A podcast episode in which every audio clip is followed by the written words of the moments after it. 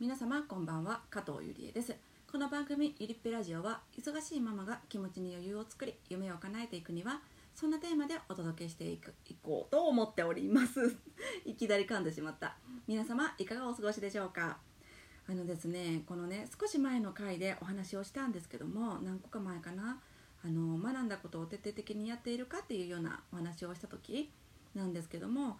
このラジオの配信でも実際に今私が読んでいる本でまだ読み終えてもないけどもこれ取り入れるなというものはもう読み終えたから何かとかでもなくて本を読んでいる最中から取り入れれるなと思ったものはどんどんこのラジオ配信の中でも取り入れているというようなお話をさせていただいたんですよね。で今はそれをだから取り入れてちょっとやっていっているんですけどもなかなかねコツがつかめていなくてそれをうまく使うことができなくって取り直しとかいう ことが起きております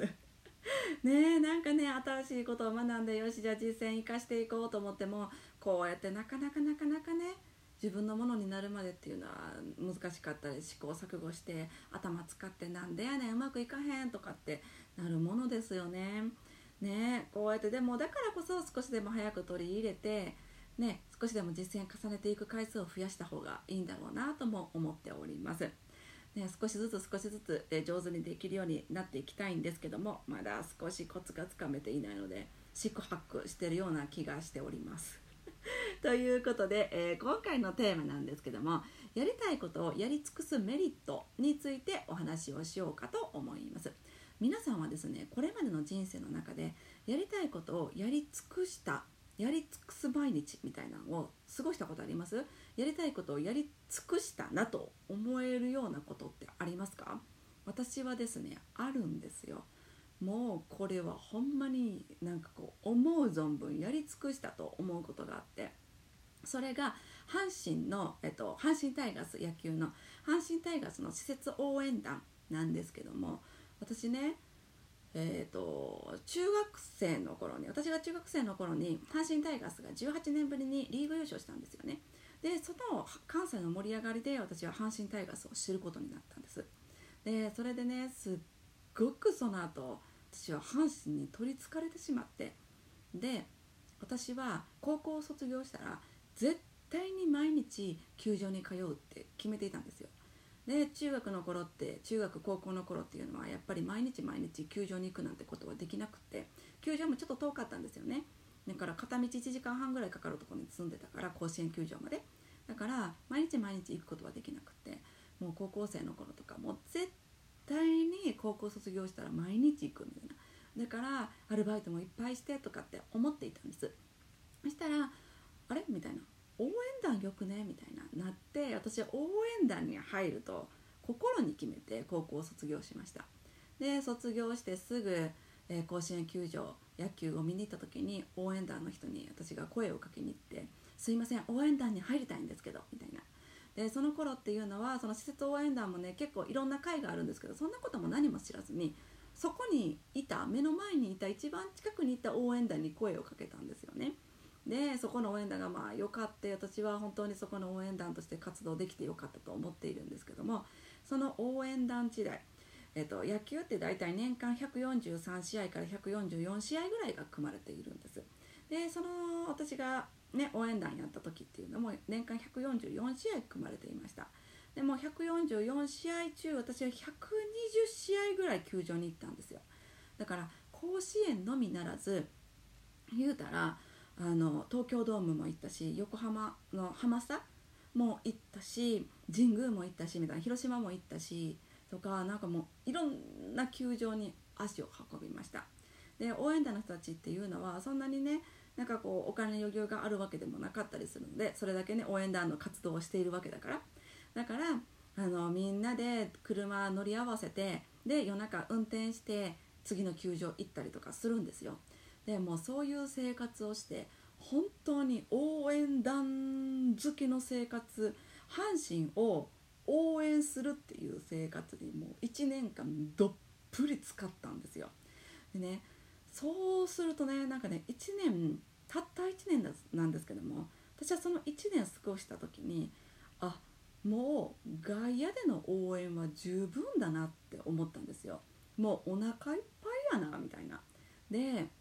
もう十分行き尽くしたと。それよりかは私は阪神好きやけど阪神の応援もいいけどもこの盛り上がりとかね阪神の盛り上がりとかあるじゃないですか。いいけども私自身はもっともっと野球が好きなんだなっていうことにも気づけたんですよ。あさっきの球ってストライクじゃないやろってギリギリボールじゃねえのかとかいやそれちょっとリードしすぎやろ刺されるでとかねなんかねあさっきのはセーフやとかいやそこはストライクじゃなくてもう一球外しとったらええんちゃうんとか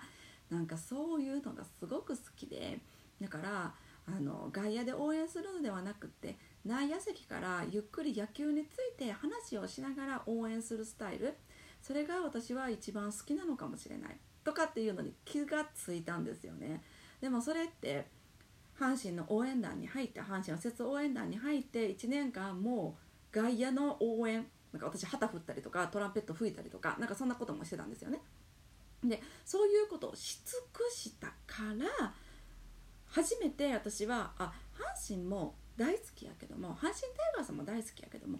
野球が好きなのかもしれないっていうことに気づくことができたんですよ。で私は今もうどこが好きってどの球団好きって言われたらもうそれはもっぱら阪神タイガースって答えますけどもでもやっぱりそれよりも私は野球が好き。野球を愛している、ね、だからねこうやって気づけるってやっぱり一度やりたいことをやり尽くすからこそ次が見えてくると思うんです。でそうやって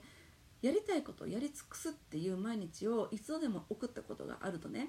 でもねまああん時やりたいことを散々やったしなって思えるようになるんですよ。だからやりたいことをやり尽くすっていう人生を毎日を過ごしたことがない人っていうのはなんかまああそこでやり尽くしたしない今はここの目の前のこと頑張ろうって思うこともなかなか難しかったりすると思うんです。やり尽くした達成感とかっていうのも味わったことがないから。うん。だからこそねもし今やりたいことが目の前にあるのであればそれをやり尽くしてほしいと思います。もうお腹いっぱいもういいですって思うぐらいに。だから私は今ね阪神タイガースの外野のチケットあるけど行くって言われても外野かみたいなそらね優勝争いの優勝決定戦みたいになりそうやったら行くって言うけどもなんか今の時期の外野席しかも伝統の一戦じゃないとかなると外野か前かなってなりそうなんですよね。そう。ねだから皆さんも今目の前に